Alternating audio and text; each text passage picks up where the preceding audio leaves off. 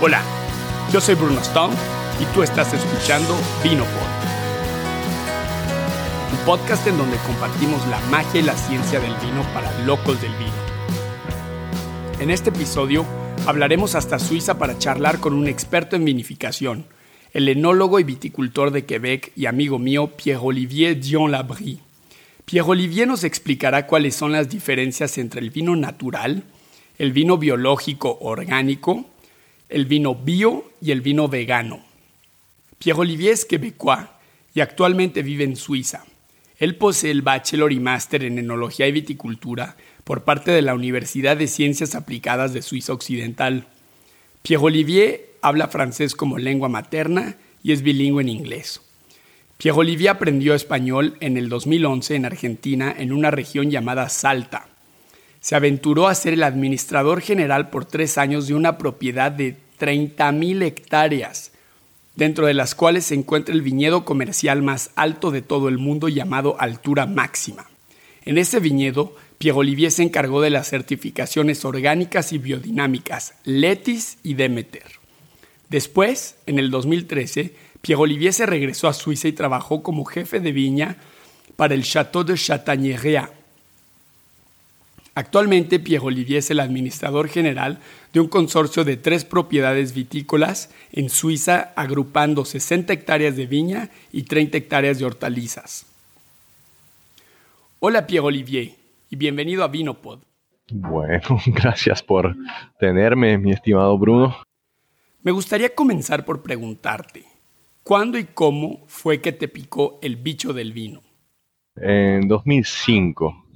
No, nada, no puedo decir que fue el bicho del vino, porque yo ya estaba como aficionado del vino en general, como sí, como un, consumidor ah, normal que, está tomando vino y me gustaba mucho y me interesaba sobre todo.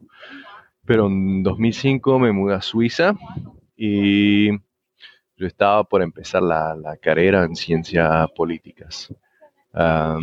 y en este tiempo la universidad empezaba muy tarde, como en noviembre. Entonces, yo, como me había mudado en septiembre, tenía un tiempito para, para pasar y entonces busqué unas cositas por hacer para ganar plata y me conseguí un trabajo para cosechar, simplemente como cosechador y así fue.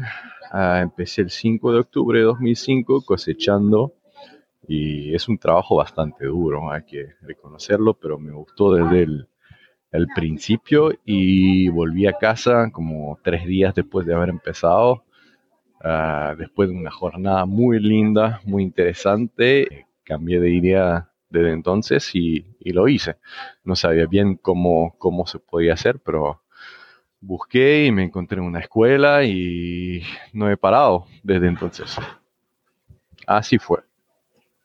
Ahora pasemos a los temas de este episodio. Pierre Olivier, en la mente de los bebedores de vino, el vino es en sí una bebida natural, pero ¿qué quiere decir un vino natural? Ay Dios, el vino natural es una moda, más bien dicho. El vino natural es una, son unas palabras que se escuchan mucho en estos días. eso tiene su origen en Francia con un señor autodidacto, ¿se dice eso?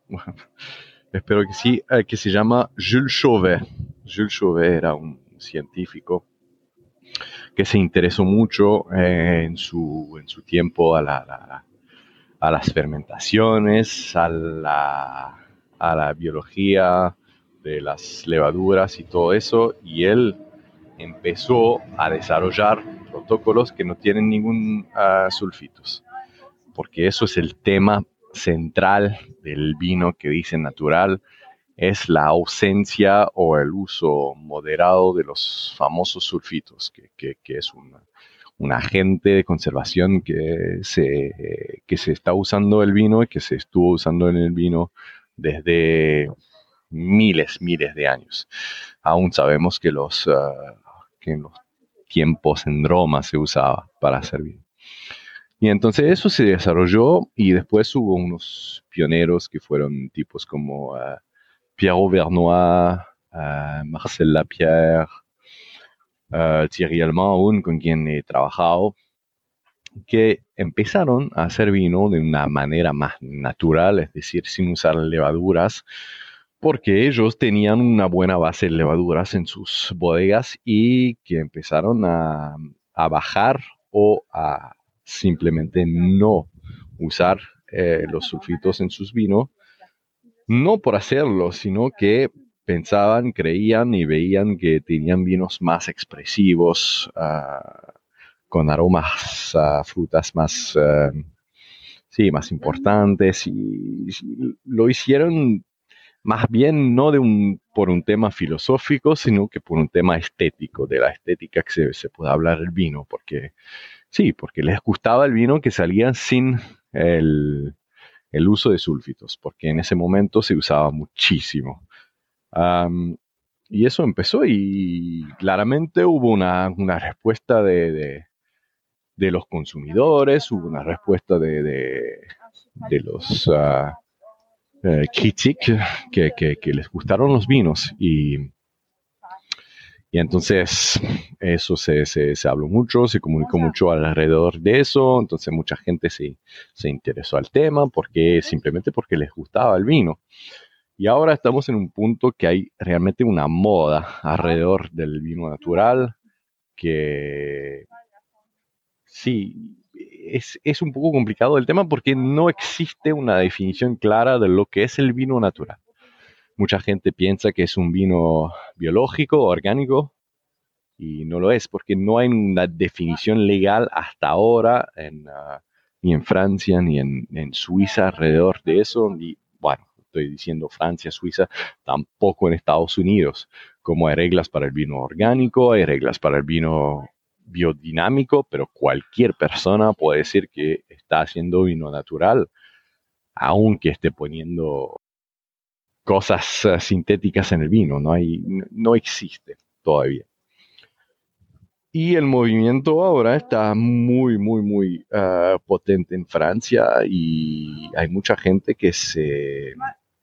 Sí, es más bien una reivindicación que hacen vino, uh, vino natural, que, que, no ponen sulfitos, que no ponen levaduras seleccionadas, que no son sintéticas, que son levaduras seleccionadas.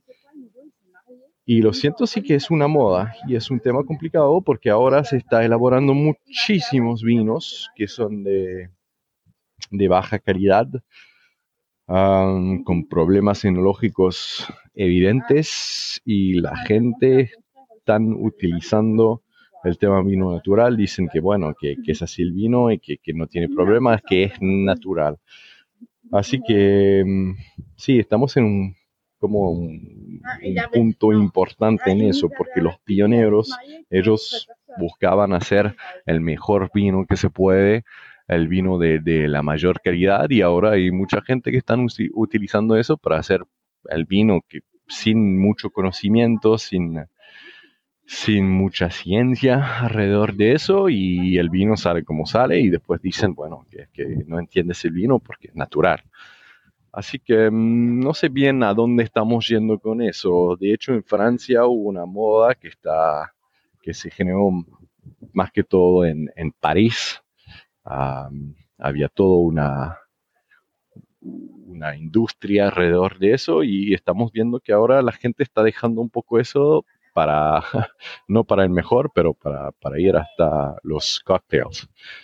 Así que sí, bueno, eh, creo que, que, la palabra mejor es el, una moda y veremos en los 5 o 10 años a dónde, a dónde va todo eso, pero hay, hay muchos um, uh, business plans uh, con esas pequeñas bodegas que, que, sin, sin el efecto de moda no van, a, no van a poder durar para nada pero los pioneros, las buenas bodegas que están ah, desarrollando eso como, como lo, lo, estuvieron haciendo desde el principio, yo creo que sí, ellos van a durar.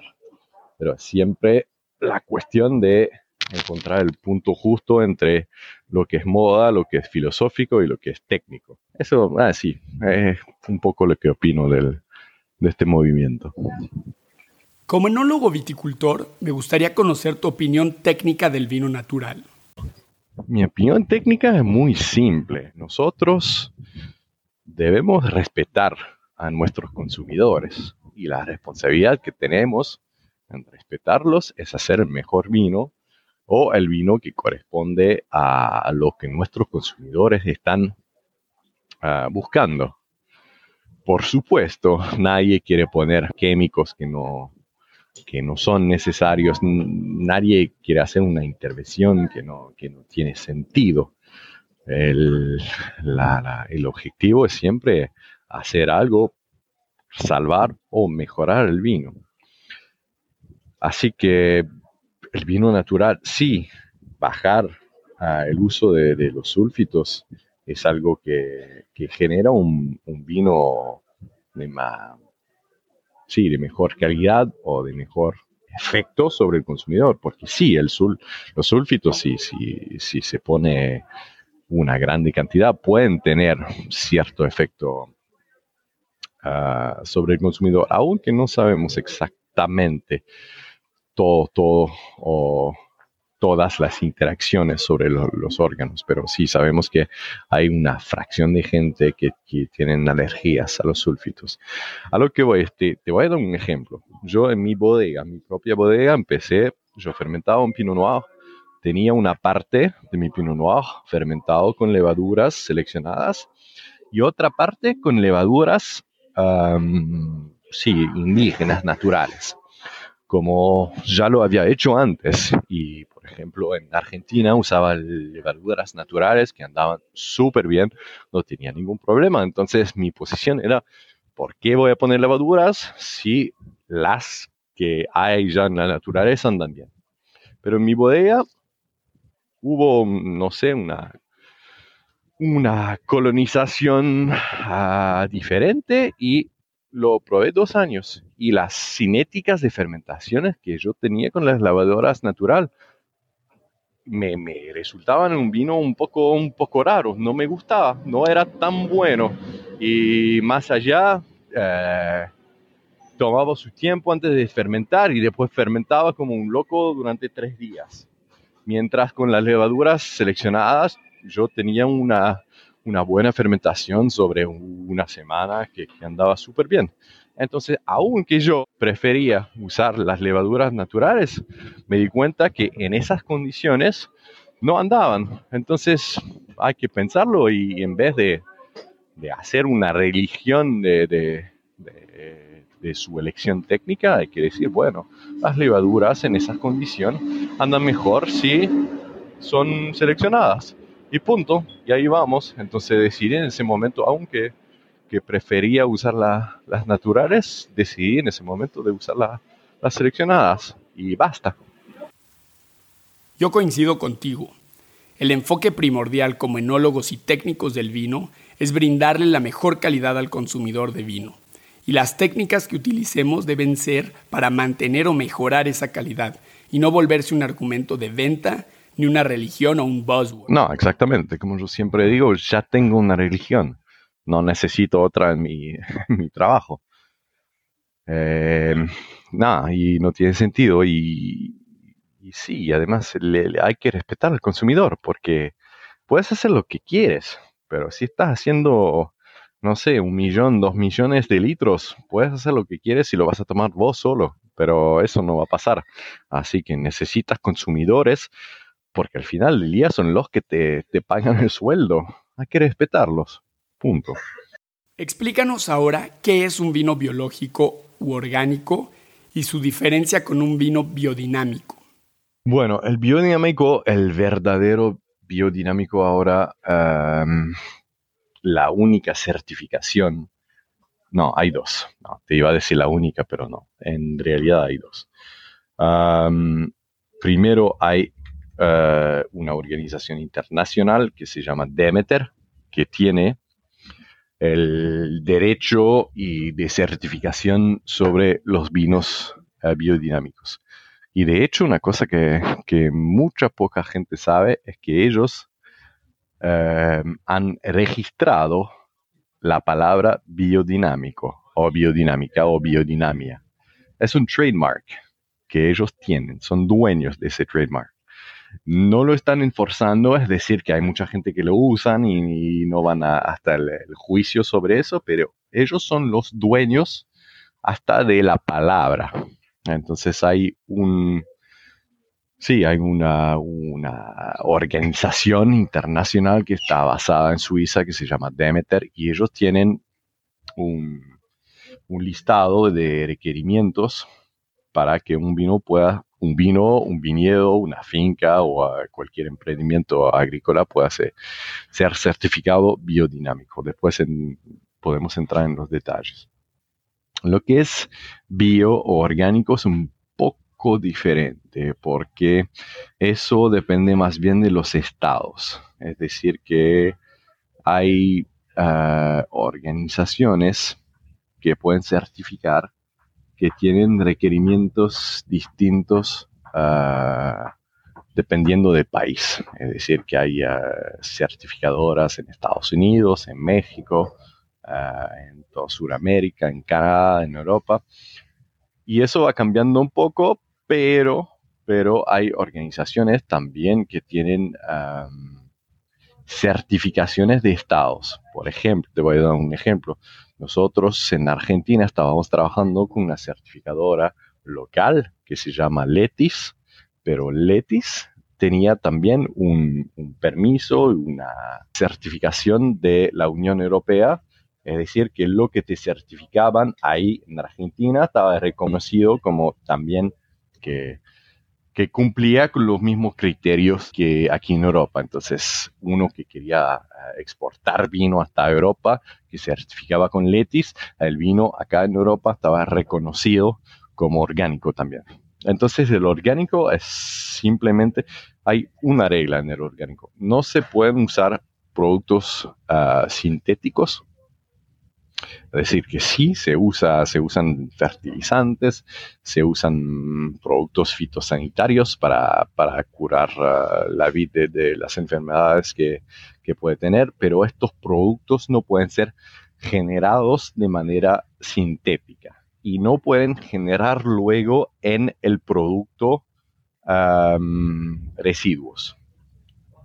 Después, el tema biodinámico eh, tiene su origen de Rudolf Steiner, que, fue invitado una vez por productores agrícolas en una parte de, de Alemania que querían saber un poco más porque tenían problemas de producción y él dio una serie de pautas sobre, sobre su visión de eso y después implementaron varias cosas. Eh, es un, manejo de viñedo que, está usando distintos preparados, el 500, el 501, los preparados son, son, cosas que se van eh, haciendo, por ejemplo, la, la, bosta que se, se pone en, en, cuernas de vaca, que se deja fermentar, que se vuelve el puro humus, después eso se va a aplicar en dosis ah, muy, muy, muy bajas al viñedo. Entonces hay unas reglas en cuanto a eso. Es bio, hay que ser bio sí o sí. Y de hecho, Demeter te van a pedir la certificación orgánica y después hay que aplicar también los preparados ah, al viñedo y los preparados en el uso del compost. Eso es la distinción mayor. Y sí, hay una cosa, la gente siempre habla de los ciclos de, como de la luna, de, eso, que fue una influencia mayor de una tal María Thun, ah, que desarrolló el, calendario lunar y porque ella en su finca, en la finca de su familia, ah, hizo un trabajo tremendo y hermoso de observación de la, de la sembra, y de crecimiento de plantas siempre en relación con los ciclos de los eh, de, planetas, de, la luna y del sol. Entonces, mucha gente siempre relaciona un poco la biodinámica con eso, pero de hecho, si, si uno quiere ser un poco formal, si estás mirando los requerimientos de la biodinámica, no te piden de seguir eso. Ellos piden más bien el uso de preparados y, por supuesto los requerimientos ah, orgánicos. ¿Cuál es tu experiencia haciendo vinos orgánicos y biodinámicos? Ah, mi experiencia personal, bueno, yo ah, la primera vinificación que yo hice fue en Francia. Bueno, por supuesto, yo, fui un, pasante y he trabajado en varios viñedos, pero la primera vez que hice realmente una vinificación fue con Thierry Almond, que es de hecho uno de los pioneros del vino totalmente natural. Entonces yo aprendí básicamente a hacer vino de, esa forma, sin nada de, productos agregados, sin levaduras, sin sulfitos, eh, pero de una manera muy, muy prolija, muy, muy técnica al mismo tiempo. Después, cuando he trabajado en em, Argentina, yo manejaba unas, unas pocas hectáreas ahí, de como 70 hectáreas, pero que desde el primer día el dueño me dijo que, uno de los objetivos era hacer la certificación biodinámica. Es un proceso que ya habían empezado con la certificación orgánica y entonces yo ah, seguí con el proceso y logré tener ah, dos años después la, la, certificación biodinámica. Y es decir, que nosotros hacíamos muchas cosas, hacíamos, por ejemplo, al contrario de Europa, hacíamos nuestros propios preparados, porque hay que saber que acá en Europa, donde todo es más simple, puedes llamar al teléfono, comprar preparados biodinámicos a un tipo y los recibes por, por uh, encomiendas la, semana siguiente. En Argentina era mucho más complicado que eso, entonces hemos llegado hasta fainar nuestra propia vaca para, hacer los preparados, por ejemplo, que, se necesitan el mesenterio de vaca ah, llenado con manzanilla. Entonces yo he trabajado en una, realmente en el, eh, el compromiso total hacia la biodinamia. Y después cuando he regresado en Suiza, tomé una finca que estaba manejada desde quizás medio siglo de una manera completamente convencional. Teníamos suelos, pero en un estado que, no se puede entender.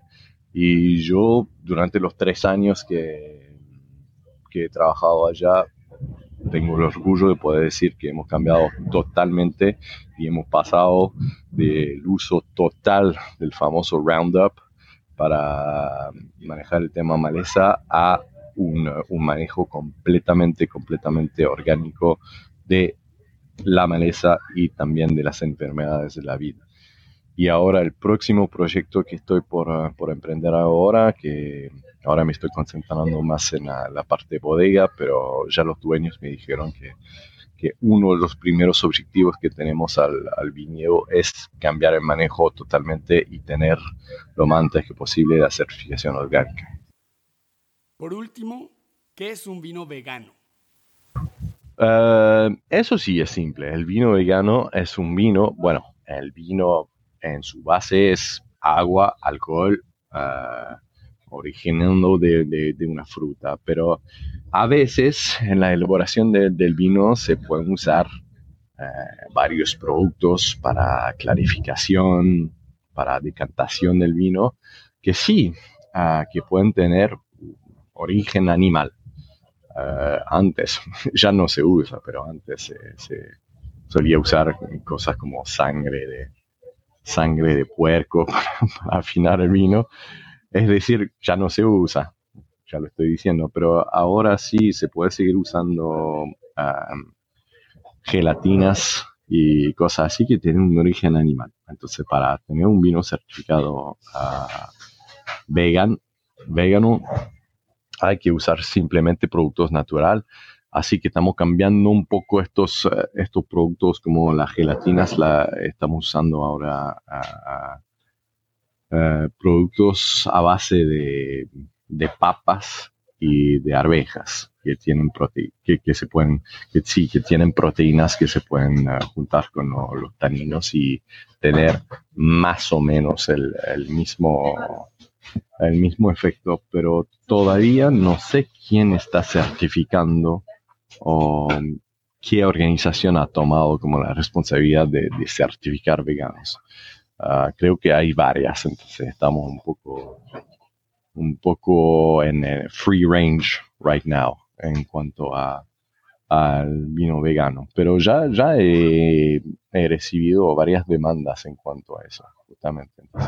hay una moda, hay una moda, pero técnicamente no es algo muy duro de lograr porque básicamente estamos elaborando algo con fruto. En el 2018, yo trabajé como enólogo invitado en la segunda cooperativa más grande de Suiza y se nos pidió hacer un chasla, es decir, un vino blanco suizo tradicional, pero vegano me llamó la atención que no se nos permitió usar enzimas pectolíticas para facilitar el prensado y la clarificación del mosto, puesto que son de origen proteico. El no haberlas podido utilizar nos llevó a un rendimiento muy bajo. Fue una lástima. Ahora me, es como me, ahora me llamaste la atención y tengo mi curiosidad, entonces voy a averiguar ya ah, qué puede ser en las enzimas pectolíticas que, que, tienen que ver con cualquier origen animal, porque eso siempre es el tema, pero sí, tenés razón que después tenemos rendimientos en la decantación que es mucho más bajo, mucho más bajo. En fin, te agradezco mucho, Pierre Olivier. ¿Cómo te puede contactar la audiencia? Y mi email es ah, mi, mi nombre mi apellido, perdón, Dion, entonces D-I-O-N punto Labri, L-A-V corta R-I-E, at uh, gmail.com, sorry. Sabemos que no será la última vez que te tengamos en Vinopod. Gracias. Bueno, Bruno, siempre un placer. Bueno, cuídate, hermano. Si les gustó Vinopod y quieren apoyar, esto lo pueden hacer de dos maneras. La primera es suscribiéndose al programa en donde sea que escuchan Vinopod y dame un buen review. La segunda es apoyándome en Patreon. Me encuentran en patreon.com diagonal Vinopod. En el próximo episodio, la enóloga viticultora Sofía Rivier nos explica de todos los preparativos que se tiene que hacer en el viñedo antes de la vendimia. Antes de empezar la cosecha se han hecho muchos trabajos, se ha hecho un trabajo de esbrote, se ha hecho un desoje, también nos va a hablar de todo lo que se hace en la bodega, justo antes y durante la vendimia. Muy interesante. Si quieres saber más acerca de Vinopod y de mí, ve al sitio brunostomp.com. Me despido con esta frase de Robert Louis Stevenson. El vino es poesía embotellada. Nos vemos en el próximo episodio. Gracias.